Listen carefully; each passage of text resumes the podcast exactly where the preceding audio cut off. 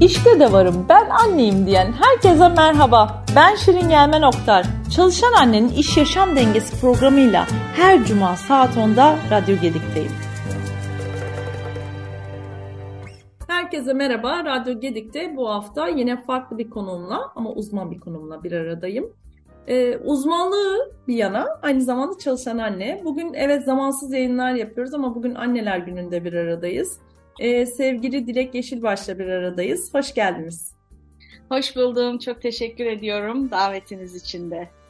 Çok kıymetli bizim için çünkü hem uzman psikiyatr kimliğinizle burada olacaksınız hem de annelik tarafınızla hem de bugün özel bir gün. Ee, bu bugün de bir aradayız. Şimdi ben de çok yeni tanıdım. Ee, bir e, sosyal destek e, kanalıyla tanıdım. O yüzden sizi tanımaktan dolayı da çok mutluyum. Çünkü desteğin bizim ne kadar birleştirdiğini de görmüş oldum sizin sayenizde. E, tanıdığım tarafı benim daha yardımsever, destekçi bir çalışan anne. Ama çalışan anne kimliğiyle bir dileği tanıtsanız nasıl tanıtırsınız? Sürekli bir şeyler için koşturan. bir şeyler için koşturup hiçbir şeye yetişemediği duygusunu kalbinin bir yerinde taşıyan, e, çok emek veren, e, çok yorulan ama karşılığında aldığı e, sevgiyi bir şekilde bunlara tercih eden, bir an bile aklına hmm, ya bu da olmasaydı mı gibi bir soru gelmeyen Evet, çalışan anne Dilek böyle bir şey. Ee, onun mutluluğuyla çok mutlu olan, mutsuzluğuyla bir şekilde mutsuz olan, e, zaman zaman e, bir şekilde yani şunu da hissettim ben. Annelikle ilgili bir yola çıktığınızda e, onu kabul edip anne olduktan sonra sürekli yüreğinin bir tarafında bir e, endişe halini de taşımayı kabul etmek anlamına geliyormuş bu. E, bunu da gördüm. Hatta bu büyüse de galiba yıllar içerisinde değişmeyecek olan bir şey. Ne kadar enteresan ki böyle bir şeye yüzyıllardır insanlar gönüllü oluyor, olmaya devam ediyor. Asla da vazgeçmiyoruz. Evet. Ee, bir yandan tabii ben yalnız büyütüyorum oğlumu. Ekonomik anlamda da bir takım sorumlulukları olan. Ee, her ikisini e, birden yürütmeye çalışan bir anneyim. Hayatın pek çok cephesinde, pek çok farklı rollerle olmak zorunda olan ve bir şekilde de ben bazen düşünüyorum o kadar yoğun ve sıkı bir tempoda gitmek durumundayım ki ya bir an için durup da bir hasta olayım filan hmm, gibi bir hani şeyimin olmadığı, çoğu hastalığı ayakta atlatmak e, zorunda kaldığım da e, bir süreç bu. Ee, annelik deyince aklıma biraz bunlar geliyor. Bunlar e, böyle o kadar gönülden ve yürekten hepimizin içinde yaşadığı, kimimizi de daha uzun olan, kimimizi daha kısa yaşayan ama hepimizin içinde bulunduğu aslında çalışan annelik tanı, tanımının tam içinde ama te, te, tek başına büyütmenin de bambaşka noktaları var aslında. Bir de ben çalışan kimliğinizi de bilmiyorlar. Uzman tarafınızda birazcık da böyle meslek yaşamınızdan da bahsedebilir misiniz? Dilek kimdir de? Evet. Şimdi meslek olarak psikiyatriyi çok bile isteye seçtim. Yani hekim olmak çok o kadar şey değildi. Böyle herkes gibi lise döneminde sevdiğin öğretmenlerin yönlendirmesiyle bir şekilde hekim olduğum, bundan dolayı da çok mutlu olduğum e, bir meslek oldu. Hekimlikten sonra tabii o süreçte seçmeye e, çalışıyorsun bölümleri de gezerken. Biraz e, ben hani ameliyathane, girişimsel müdahaleler falandan ziyade işin daha böyle farklı bir tarafında olmak istediğimi fark ettim. Bir de çok ciddi bir e, okuma ve edebiyat birikimim vardı benim. Baktım bunu da bu meslek anlamında bir e, avantaja dönüştürebilirim. Bana e, çok iyi geldi. Bir de ben 5. sınıfta, çok e, bunu herkese söylüyorum. 5. sınıfta ağır bir depresyon içerisinde buldum kendimi. O güne kadar da psikiyatrinin ya da psikolojik desteklerin insana ne kadar iyi gelebileceği, nereden nereye taşıyabileceği ile ilgili bu kadar bir farkındalığım yoktu. E, çünkü öyle bir şey ki bu yavaş yavaş kendisi seni içine çeken bir gün içinde bulduğunda yani bunları normal normal yaşayıp bir şekilde işlevini kaybetme noktasında olan bir insan haline getiren bir süreçti.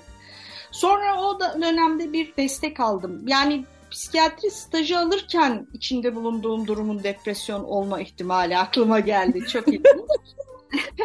Sonra e, tabii aldığım destekle e, o halden çıktım. Oysa hayatımda hiçbir değişiklik yoktu. Yani rutin hayatımın zorlukları gene devam ediyordu. Ama resmen böyle gözlerim açılmıştı. Sonra dedim ki Dilek sen bunu yapmalısın. Yani bir insanın eli, ayağı, kolu her şeyi tutarken yaşamla ilgili motivasyonu düşmüş, yaşamdan vazgeçme noktasına gelmiş ve gencecik üstelik daha hayatının neresindesin filan. Ve aslında yaşamında bir değişiklik yok ama bak sen buradaydın, kısa bir sürede buraya geldin. Bunları kıyas edince dedim ki sen bunu yapmalısın. yani herhalde yaşamının bir noktasında bir insana böyle bir desteği vermek, sunmak e, çok kıymetli bir şey. Benim işte bahsettiğiniz gibi biraz sosyal sorumluluk veya işte bu anlamdaki alanlarla ilgili bir hassasiyetim de var. Bu kendiliğinden olan bir şey. E, bu anlamda da yani yaşamlarına dokunduğumu düşündüğüm yani öyle söylenilen evet. şeylerde e, al, yaptığımız işin e, maddi bir karşılığının çok olmadığını düşünüyorum. Yani bunu yani o kadar yoğun bir sıkıntıdan ve e, diyelim ki ölümlerin kıyısından çok başka bir noktaya taşıdığında kişi o sırada ona eşlik eden kişi olmanın e, bence ekonomik bir karşılığı da yok zaten. Manevi kısmını da tarifi çok mümkün değil. Onu da çok edemiyorum. Ya e, burası işin... e, tabii bambaşka bir nokta. İnsanın hepimizin içinde bulunduğu e, ama kendimiz çıkarım dediğimiz noktalar var. E, kendimiz çıkabilir miyiz?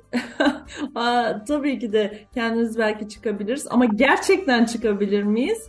İşte oralarda e, aman e, belki pandemi bunu biraz açtı da aman ben deli miyim? E, aman benim sorunum yok ki. E, gerçekten o sorun mu olması lazım ya da delilik mi? İçinden çıkamıyorsan mutlaka destek alman gerekiyor. Ve o desteği de uzmanlardan gerçekten bu konuya hakim olan kişilerden almak gerekiyor. Çok kıymetli. Ee, öyle bir küçük dokunuşla bambaşka yerlere geliyor ki insanlar ee, ve büm, o kadar büyük hayatlar açılıyor ki o kıyıdan e, yaşamamak e, kıyısından yaşayan, gözleri canlı, böyle parıl parıl bakan insanlara dönüşüyorlar ki gerçekten bunun maddi hiçbir karşılığı yok ve her noktada e, şunu görüyorum ben çalışan anneler olarak gerçekten sevdiğin işi yaparsan siz burada görmüyorsunuz ama ben Dilek Hanım'ın gözlerini görüyorum gözleriniz parlıyor.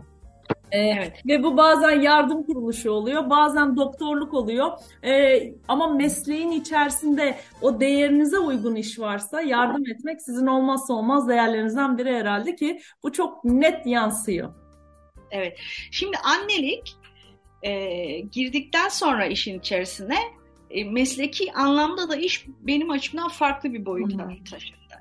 Şimdi anne olmazdan evvel de ben çocukları çok seviyordum hatta Hakkari'de iki yıl mecbur hizmet dönemimde oradaki çocuklarla ilgili çokça çalışma yaptım. İşte taş atan çocuklardan futbol takımı kurdu, bunları Avrupa'ya götürdü falan diye baya bir şeyi de çıktı bunun basında yayında. Ben hep çocukları çok sevdim ve çocukların hayatına e, katkıda bulunan bir şeyleri çok sevdim. Fakat anne olmak çok tarifsiz olan, içine girdikten sonra insanın kimyasını değiştiren bir şey. Şimdi kimyamız değişince mesleki hayatıma da yansıması çok başka oldu. Daha merhametli, daha şefkatli, daha farklı bir pencereden bakmaya başladım. Ee, enteresan bir şey oluyor. Sanki bir takım duyularımız e, bir şekilde e, ha, e, harekete geçmeyi e, be, bekliyordu orada ve anne olunca bunlar böyle çiçek gibi açtı e, gibi oldu. İnsanlara çok farklı yani duygulara çok farklı nüfuz edebildiğimi, e, birbirimizle çok daha farklı bir boyuttan bir iletişim kurduğumuzu hissediyorum. Ve e, gördüğüm kadarıyla da insanlara en iyi gelen şey e, anlaşılabildiğini hissetmek, birisinin karşınızda sizi ön yargısız, e, hiçbir e, müdahale olmaksızın sadece sizi dinlemek, anlamak ve mümkünse de sizin için bir şeyler yapabilmek duygusuyla orada olması. Bunlar çok iyi geliyor. Yani şefkat. Yani şefkat hayatın her alanında geliyor. Ee, iyi geliyor insanlara. İşte bu şefkati de en e, yoğun bir şekilde yaşadığınız tek bir ilişki biçimi var o da bu. Yani hayatımda bunu arkadaşlarıma da söylüyorum. Yani herkes için bir an düşünürüm. Hani böbreğini vereceksin, ciğerlerini, beynini, bir şekilde kendini. Bunun için bir an bile düşünmeyeceğim varlığın adı evlat. Hmm.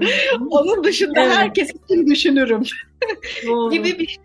Bu kadar yoğun bir duyguyu deneyimledikten sonra ister istemez bu mesleki alanınıza, insan ilişkilerinize, sosyal hayatınıza, her şeyinize yansıyan bir şey oluyor. Bence çok iyi oluyor. Kesinlikle. Şefkatin çünkü hepimize yani şefkati hepimizin ihtiyacı var. Toplumların da bireylerin de hepimizin ihtiyacı var. Şimdi siz kimya dediniz ya böyle kimyamız da değişiyor. Benim ilk sorum oradan gelecek. Bu konuyu da şu ana kadar yaklaşık 80 yayın yaptık. Hiç konuşmadık. O yüzden meraktayım. E, loğusalığı çok zor geçiren anneler var. Ve bu loğusalık sürecini zor geçiriyorlar ama genellikle bahaneleri de çok. Diyorlar ki ya ben çok işkoliktim de e, bir anda boşluğa düştüm ondan oldu. İşte annem birazcık çok karıştı, kayınvalidem biraz çok karıştı, eşim destek olmadı, çocuğum zor oldu gibi gibi gibi bahanelerle bu loğusalıkta geçirilen sendromu hafifletmeye, başka bahanelere böyle gerçekten onun sahiplenmeye, o loğusalığın sendromunu sahiplenmemeye çalışan annelerle çok kez karşılaştım.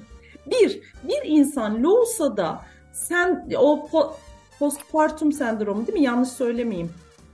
Evet doğru. Postpartum. tamam. postpartum sendromunu geçirdiğini nasıl anlar birincisi? İki, geçiren anne ne yapmalı? Evet.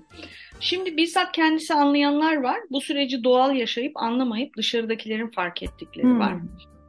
Şimdi her zamanki halimizden daha farklı bir şekilde yoğun bir depresif hal alıyor zaten. Ee, bazılarında çok bari mesela o kadar istediğiniz, arzuladığınız bebek dünyaya geldikten sonra yabancılaşma gibi bir duygu içerisine girebiliyorsunuz. Ondan uzak durmak, onu beslemek gibi, onunla ilgili bakım işlerini yapmamak gibi yani bir mesafe koyabiliyorsunuz çünkü içinizden gelmiyor. Ee, o süreçte işte birileri destek olmaya çalışıyor. Ee, uyku düzeniniz zaten bozulabiliyor, iştah azalabiliyor. Yani böyle bariz bir diğer halinizden farklı bir yaşamsal süreciniz oluyor. Bir de bu hakikaten bir yarı delilik hali. Ben kendim de şöyle yaşadım o kadar garip şeyler aklınıza geliyor ki yani böyle hani bunu normal zamanda biri söylese derim ki yani bu gerçeklikle e, şeyini yitirmiş, bağını yitirmiş psikotik bir hasta mı acaba ama e, hamilelik sürecinde özellikle son 3 ayındaysa ve sonrasındaki yakın dönemdeyse tabii lohusalık depresyonu ve çok sık yaşanan bir şey. Kimi biraz daha hafif atlatıyor, hı hı. kimi daha bir şey. Ne yapmalı? Bir kere böyle bir insana e, en yakın çevresi çok destek olmalı. Ben diyorum ki yani neredeyse sadece bebeği sevsin bu kadıncağız. Hmm. Bununla ilgili diğer bütün her şeyi konusunda destek olun lütfen. Ee, yaşamsal fonksiyonları, işlevselliği, gündelik yaşantısı çok düşüyorsa zaten bir profesyonel destek alması gerekiyor. Bu meseleyi aklileştirme kısmına gelince yani sizin söylediğiniz gibi genel olarak psikiyatrik hastalıkları, psikolojik durumları insanımızın kabullenmesi zor hala maalesef yani bunca dizilere, eğitimlere vesaireye rağmen e, bunun için başvurmak zor. Normalde herkes için bile. Şimdi böyle bir süreçte bu insanın kendisi bir kere bunu çok anlamıyor olabilir. Çünkü gerçekten kimyasal anlamda vücudun tamamı değişiyor. Yani diş etlerinizden ne bileyim uyku düzeninize, beyninizin içerisinde gidip gelen hormonlara kadar her şey değişiyor. Ee, bir de lohusalık depresyonu geçiren annelerin uzun vadede şimdi depresyonun türleri var. Yani e, e, bir de genetik biyolojik yatkınlıkla giden endojen depresyon dediğimiz bir türü var. Bu anlamda uzun vadede bu anneler mutlaka bunu yaşar demiyorum ama yaşamının diğer dönemlerinde buna dikkat etmemiz lazım. Hmm. Çünkü o zaman tedavi protokolümüz ve stratejimiz değişiyor. O yüzden ben bir kadınsa karşımdaki e, mutlaka soruyorum.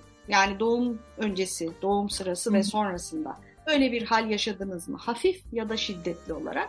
Çünkü uzun vadede birkaç sefer daha bunu geçirdiğinde Bu artık bizi biyolojik ve genetik yatkınlıklı bir depresyona doğru götürür ve orada da tedavi protokolümüz ve stratejimiz tamamen farklı bir hale girer. Ne yapmalı? Destek almalı. İsterse önce bir hani kişiye göre değişir de hani bir e, bence bir kere ruh sağlığı profesyonel olarak bir hekim değerlendirmeli ama psikoterapi nosyonu olan yani psikoterapiye de açık olan. Çünkü hafif düzeydeki depresyonlar ve böyle bir durumla ilgili depresyonlarda hani bir süre kendisine destekleyici bir psikoterapi süreci yaptığımızda genellikle durumu kotarabiliyor yakınlarını bilgilendirme, aileye bir psikoeğitim çerçevesinde e, şey yapma, bilgilen hani bu yaşadıkları şeyi evet. anlamlandırmalarına yardımcı olma ve bu konuda onları teşvik etme. Bütün bu tedavi süreci bu şekilde olabilir ve bir pek çok hafif e, kısmı bu şekilde atlatılabilir. Ama derinlikli ve ağır kısımlarda ilaç müdahalesi gerekebilir. Öyle durumlarda da emzirecek. Yok bebeğini emzirdi, yok süt verdi vermedi. Hmm, Şimdi evet. bizden hiçbir Şimdi e, ben de diyorum ki bakın biz bütün tedavilerde bazı riskleri göze alıyoruz. Yani burada bebeği herkes bebeğe fokuslanmışken e, bebekle ilgili en önemli kısım anne e, gözden kaçıyor. Yani e, bu çocuğun bir annesi var ve bu dünyadaki en sağlam ve sıkı ilişkisi inşallah yani çok anormal bir durum yoksa bu insanla olacak. Siz bu çocuğun beslenmesine fokuslanırken kadıncağızın yaşamdan vazgeçme halini es geçiyorsunuz. Aynen. Biz bazı şeyleri e, kar zarar hesabıyla yaparız. Ben annelere de buna çok çekiniyorlar. Mesela ben görüyorum, bakıyorum. Ben kendim de kullandım biliyor musunuz ilaç? Yani hamileliğimin son 3 ayı. Kendim kararımla değil tabii ama gene benim gibi bir psikiyatrist arkadaşım dedi ki Dilek artık kullanalım. Çünkü senin söylediğin şeyler artık hezeyan oldu ya. Ya bunu söylediğiniz için de çok teşekkür ederim. Yani e, insan yani sonuçta siz de bir annesiniz öncelikle ve bizim yaşadığımız her şeyi yaşıyorsunuz. Aynı zamanda da uzmansınız. Yani kendiniz de o sürecin içerisinden geçerken kullandım demeniz o kadar kıymetli ki. Yani çünkü kar zarar. Yani anne gidiyorsa elden önce anneyi e, keyifli bir hale getirmek evet. gerekiyor. Çünkü bir insan yavrusu kendisiyle ilgili bütün bilgiyi, birikimi, duygusal donanımı, hayata dair her şeyi anneden alacak. Bu böyle. Ve o anne sağlıklı olmaz ise, e, çok kaygılar içerisinde boğuşuyorsa, hayattan kendinden vazgeçmişse, bir şekilde ayakta değilse bu çocuğu beslesek ne olacak? Şimdi bunun çalışması bile var biliyor musunuz? Yani. Şöyle bir çalışma. Tabii ki bundan dolayı anne şey çocuğu beslenmesiz bırakmıyoruz. Birinci Dünya Savaşı sırasında e, olayın vehameti gereği pek çok çocuk bir anda annesiz babasız kalıyor. Hani bu deprem e, süreci maalesef şey. Şimdi bir tane hemşire düşünün mecburiyetten dolayı 80 tane bebeğe bakmak zorunda kalıyor. Fizyolojik olarak bütün ihtiyaçları karşılanıyor. Yani şimdi bebek 3 aylıksa 3 aylık işte boyuna kilosuna bilmem nesine göre beslenmesi sağlanıyor falan veya işte 8 aylıksa neyse. Fakat bir hemşire baştaki çocuğu do- doyurup sondakine gidene kadar baştaki zaten acıkıyor. Dolayısıyla bu çocukları sadece besleyebilirsiniz. Altları kirlendiyse o da anında değiştirebilir misiniz? Ondan bile emin değilim. E, dolayısıyla bir bakım vermekle ilgili bir şeyi diyelim ki hiç falso yapmadınız ama duygusal anlamda muhatap bulamıyor çocuk. Yani onunla göz göze gelebilecek, gülebilecek, onun agularına cevap verebilecek veya bu şey de olabilir. Altı pislendiğinde ı diye mesela bebek dediğimiz varlık kendisiyle ilgili bütün bilgiyi de karşıdan alır. Ben sevilebilecek birisi miyim? Annem işte yüzünü buruşturduğunda şu an pek iyi bir şeyler olmamış olabilir gibi bütün bilgiyi. Dolayısıyla bu anne ne olmalı? Sağlıklı olmalı kendinden geçmiş bir insan. Dolayısıyla burada şimdi bir kar zarar hesabı için ha sürecin sonunu anlatayım. Bu çocukların büyük bir kısmı şöyle yüzde 40-50'ye yakını ölüyor biliyor musunuz bir sürenin sonunda. Yani e, beslenmeleri tam olduğu halde. Bunun özellikle ben altını çizmek istiyorum. YouTube'da da var bu. Rene evet. Spitz diye bir şeyi bu. Kamerayla yani bir amatör kamerayla çekim yapıyor sadece. Ee, ve bir kalanlar da mesela beslenmesini veriyorsunuz ama diyelim çocuk 3 aylıkken kaybetmiş annesini. Üzerinden diyelim bir yıl geçmiş. Çocuk bu 3 aylıktan çok ilerleyememiş. Yani hani diyelim 18 şey 15 aylık bir çocuğun cesametine bile gelememiş oluyor. Yani fiziksel olarak da büyüyemiyorsunuz. Çünkü ruhsal dünyamızla fiziksel dünyamız çok ilişkili. O yüzden e, kana ve süte bütün ilaçlar geçiyor diyorum ben. E, fakat burada bir kar zarar hesabı yapmamız lazım. Siz sağlıklı değilseniz bebeğinize de hiçbir faydanız olamayacak. Bir insanın büyümesi için biz bitki değiliz ki saksıda büyümüyoruz evet. yani duygularımız var. o yüzden beslenmesi dışında çok daha önemli olan kısmı bu. E, bir riskle birlikte emzirmeye devam da edebilirsiniz ki problem olmuyor büyük yani ben bugüne kadar olanı görmedim ama hani her türlü ilaç süte kanı karışır. E veya bu çocuğu alternatifimiz hiç mi yok? Yani mama diye bir şey var, başka besinler diye bir şey var. Yani e, dolayısıyla ne olursa olsun anneden, sağlıklı bir anneden e, vazgeçmememiz lazım. Burada en büyük kar bu ve çok büyük bir kar bu. Çünkü bu çocuğun da e, en çok buna ihtiyacı var. Bilmiyorum uzatmadım inşallah Yo, ama. Harika harika yani e, sonuna kadar dinleyebilirim zaten e, çok çok çok kıymetli. Önce... Ben de bana gelen e, pardon e, söz yo, yo, Yani bana gelen annelerde bu dediğiniz şey işte çok etkili oluyor. Ben kendim de kullandım diyorum. O zaman bu a ya bak yani evet yani 6. ayda başladım. Çünkü işte tabii ki doktor arkadaşım dedi ki bak Dilek iyi değilsin bu çocuğun işte bu kadar kaygısı yüksek, bu kadar kafası karışık, öz bakımınız azalıyor. Yani o e, evet. beslenme dediğiniz şeyi abartıp çok kilo almıştım. Daha doğrusu zihinsel dünyam çok inanılmaz kötüleşmişti. Ee, Aa dedim doğru söylüyorsun falan. Sonrasında da devam ettim tabii o lohusalık vesaire. Ben o yüzden o şeyi yaşamadım. Yani o lohusalık kısmını e, destek aldığım için. Ne mutlu. Çok teşekkür ederim. Bunu da paylaştığınız için çok kıymetli. Çünkü lohusalık döneminde çok zorluklarla geçiren ama yok ya bir geçsin bu süreçte iyi olacağım diyen annelere buradan selam olsun. Hemen destek için koşun derim ben. evet, bu çok kıymetli. Ya bu süreci tek başına geçirip sonrasında çevresini suçlayan, eşini, annesini, kayınvalidesini suçlayıp ee, ben kötüydüm ama kendim bunun üstesinden gelemiyordum. Keşke siz gönderseydiniz, siz götürseydiniz, siz destek olsaydınız diye suçlayan çok fazla anneyle bir arada oldum. Ee, o yüzden sonrasında pişman olmamak için belki bugünden adım atabilirler. Ee, burası çok önemli ve kıymetli. Çok teşekkür ediyorum. Sıra ben de. Bakalım siz ne hazırladınız bana? ben şeyi merak ediyorum. Siz bu konuyla ee, özellikle ilgilenmişsiniz, iki tane kitap yazmışsınız, ee, bir Instagram sayfası gördüm son derece aktif. Ee, bayağı da çalışıyorsunuz. Yani hani e, radyo programları bu ciddi bir emek. Yani bu özel bir emek. Nereden geldi bu. Evet, beni tanıyanlar, evet, beni tanıyan ve dinleyenler bir şekilde bilirler çünkü bütün seminerleri öyle açarım. İnsanın derdi neyse davası odur. Kelimem o aslında. Ben e, çalışmayan bir annenin kızıyım. E, fakat hayatı boyunca çalışmak isteyip de çalışmayan bir annenin kızıyım. E, öğretmenliği kazanmış, hemşireliği kazanmış, götürülmemiş, çalışmış, babamla tanıştı diye yok ya paramız yeter deyip işten ayrılmış ve hayatı boyunca kulağımdaki en önemli ninni kızım çalış, kızım çalış, kızım çalış. Ben bu ninniyle 2009 yılına kadar büyüdüm ve iş, eşim bana ilk evlenme teklif ettiğinde iş bulmam lazım dedim. ya o o kadar e, netti yani zihnimde çalışmak. Neyse çalışmaya başladım. Oğlum olacak. E, hamilelik sürecindeyim. E, ve oğlum oldu. Dünyaya geldi. Benim bütün düzen Allah kullak oldu tabii ki de. Perişan oldum. E, dengem şaştı ya. Bir tarafta kulağımda annemin çalış çalış. Diğer tarafta küçücük bir çocuk. İstanbul'dayım, tek başımayım. Eşim haftada üç gün seyahate gidiyor. Evlendiğimiz günden beri öyleydi. Nasıl yapacağız bu süreci, nasıl ilerleteceğim? Böyle Allah bullak oldum ve kendim tabii ki de düştüm. Dengem şaştı, perişan oldum ee, ve bu süreçte destekler aldım. Ve bir baktım ki aa bir tek ben değilim. Çalışan annelik denilen şey böyle bir şeymiş.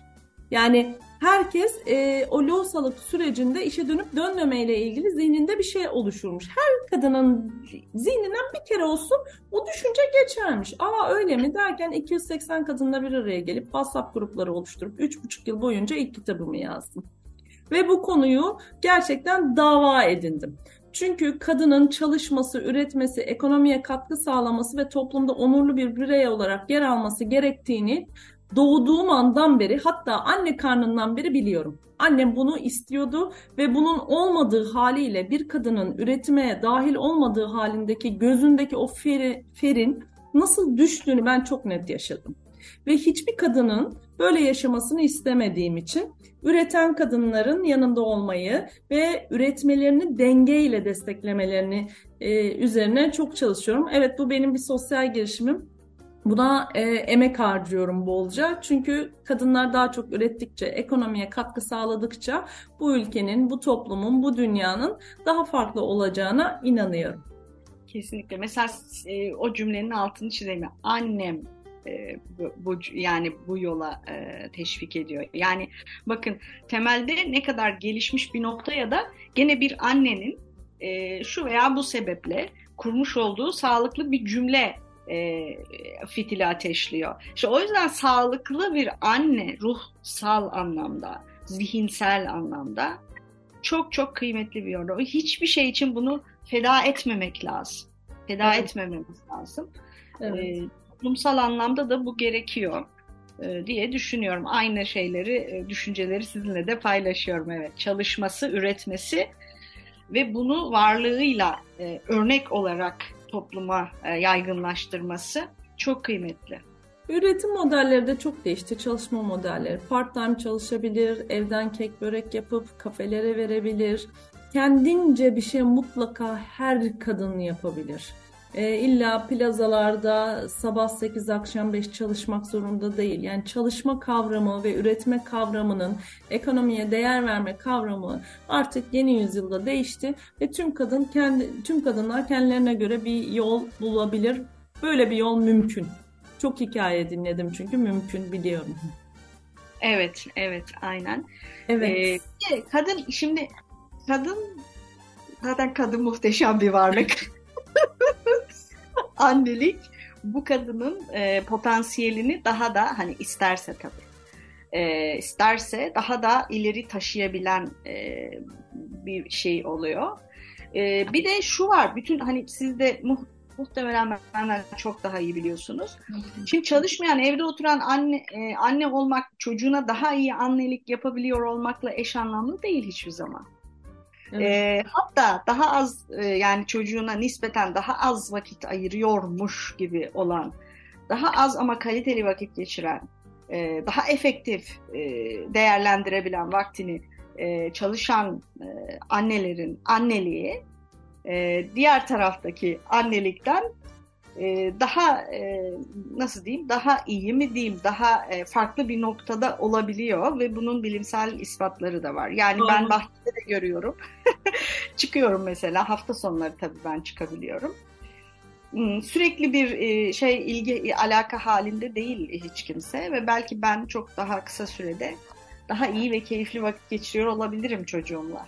Evet kesinlikle araştırmalar böyle işten ayrılan anneler e, çocuğumla daha kaliteli vakit geçiriyorum. 2000 yılında Danon e, yaptı iyi ki annem çalışıyor. %68'i işten ayrılan anneler çocuğumla daha kaliteli vakit geçiremiyorum diyor.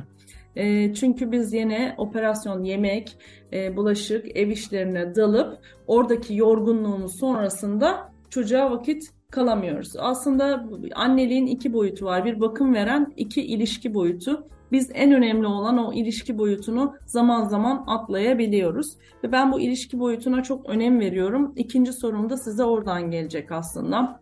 Yine bir destek sisteminin içerisinde sizi tanıdım. İkinci kitabımda diyorum ki çalışan annelerin destek sistemi diye bir bölüm var ve o bölümde kadın kadını desteklemeli, eşler e, e, mutlaka birbirini desteklemeli. Anne baba rolü birbirini desteklemeli. Yani kadın tek başına çalışan anneliğin üstünü almamalı diyorum. Destek sisteminin e, çift terapisi tarafıyla da bunu söylemenizi istiyorum. Sadece baba rolünün değil, kadın kadına destek sistemi, okulun destek sistemi, her türlü destek sisteminin insana nasıl bir faydası var diye sorayım ben. Bunun içerisinde baba da dahil, kadınlar da dahil, herkes dahil. Evet, çok faydası var. Ben bir de tek çocuktum.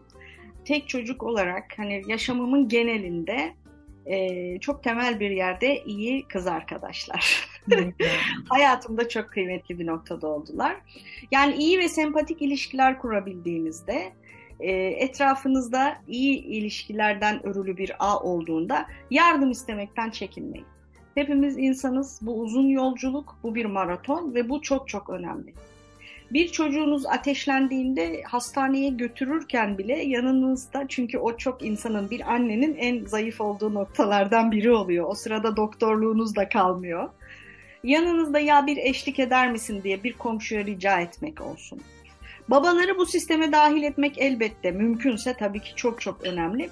Ee, dediğim gibi o lohusalık, depresyona tabii bana problemli bir şekilde gelen insanlar oldukları Hı-hı. için burada ben ailenin özellikle babanın e, çünkü yeni doğan bir bebekle ilginin ona e, kayması e, noktasında babalar da çok zorlanıyor. Bir de durumu idrak edemiyorlar falan. Onun desteğinin ne kadar önemli olduğunu onun ve ailelerin e, bu sırada kadına olan e, bebekle ilgili her konuda bakım olabilir, iletişim olabilir, her konuda desteklerini bir psiko eğitim dediğim süreçle ard arda seanslarda muhakkak e, veriyorum.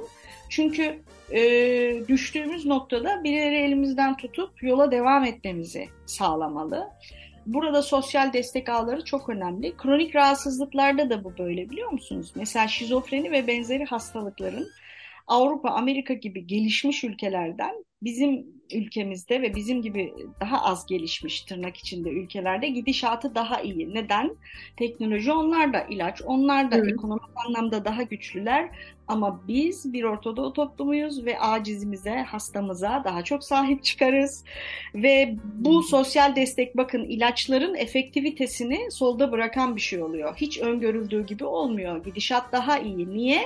acize, hastaya, zayıfa sahip çıkan bir popülasyon onun gidişatını da ilaçlardan daha kuvvetli bir şekilde daha iyi noktaya taşıyabiliyor. Aynı bunun gibi biz sevgiyle, şefkatle, gerçekten samimi duygularla böyle ite gibi iterek kakarak değil evet. de e, bu insanın yanında olduğumuzda bu anneyi de bebeği de e, bu ilişkiler ağını da daha iyi noktaya taşıyacak bir şey olacaktır. Düşmez kalkmaz bir Allah. Bugün bana olan yarın sana olabilir. Ya. Farklı şey. İlla hamile olup doğurmak gerekmiyor. Bu Gerek. işin hastalığı var, kazası var, şeyi var. Allah korusun değil mi? Hayat çok sürprizlerle dolu ve çok kaotik, belirsizlikle birlikte yaşamamızı gerektiren bir yer. Kesinlikle. O yüzden, Kesinlikle. Evet. Kesinlikle. Ben ikinci sorumu alayım ama son 6 dakikamız kaldı. Ben böyle kısaca yanıtlayacağım. En son soruyu size sormadan bu programı bitirmek istemem çünkü. Peki. Çalışan bir anne olarak annelikle birlikte bu hayatı, bu yoğunluğu siz nasıl götürüyorsunuz? Benim en önemli noktam planlama diyebilirim herhalde. E, planlarımdan herkesi de e, herkesi de planıma dahil etme. Yani şu anda ben bu yayını yaparken e, eşim mutfakta bulaşık makinesini e, boşaltıyor. E, kızım evde yatakları topluyor. Oğlum da dersine çalışıyor. Ama bir saat sonra e, seçim günü çekiyoruz bu yayını. Seçim için hep birlikte çıkacağız. Ve ben bir sandık görevi olarak bir yerde yer alacağım. Birlikte gideceğiz, sohbet edeceğiz, bir kahve içeceğiz. Sonra ben akşam eve geleceğim. Hep planlıyım ve planların hepsinde çocuklar ve ailem de buna dahil. E, kendi annem, babam ve kayınvalidem de buna dahil. Bazen arkadaşlarım benimle dalga geçerler. Sen evde çocuk işçi çalıştırıyorsun, sen bütün dünyayı çalıştırırsın derler. Ama ben destek almayı seviyorum diyebilirim. E, iş hayatında buna delegasyon diyoruz. Ben galiba bu yönümü çok kullanıyorum. Yani hem planlama hem de e, bir arada işi ortaya koyup e, her türlü desteği almak diyebilirim. Evet. Şimdi bu konuda işte bu yardım yani yardım değil iş bölümü diye bir kavram evet. var. Onu biliyorum. Bu aynen ona görüyor. Yani bunlar da onu yap, yapmaları gerek. Bu bir lütuf değil yani size değil. bir ama bir ekstra bir şey değil. Bu yapılması gereken bir şey. E, bu konuda yani bu lohusalık dönemi olur hani zorluk içinde olduklarında annelerin e, çalışan kadınların yardım ihtiyaçlarını açıkça söylemelerini çok önemsiyorum ve altını çizmek istiyorum. Beni anlasınlar, e görmüyorlar mı? Yani. Bu kadar koşturduğum, bu sefer insanın içinde çok yoğun ve patlamaya hazır bir öfke birikiyor. Efendim sizi anlamak zorunda değiller. İnsanlar o kadar empatik olmayabilir ya da işlerine gelmiyor olabilir. vesaire. Siz yetişkin bir insan olarak kendi ihtiyacınızı netleştirebilirsiniz.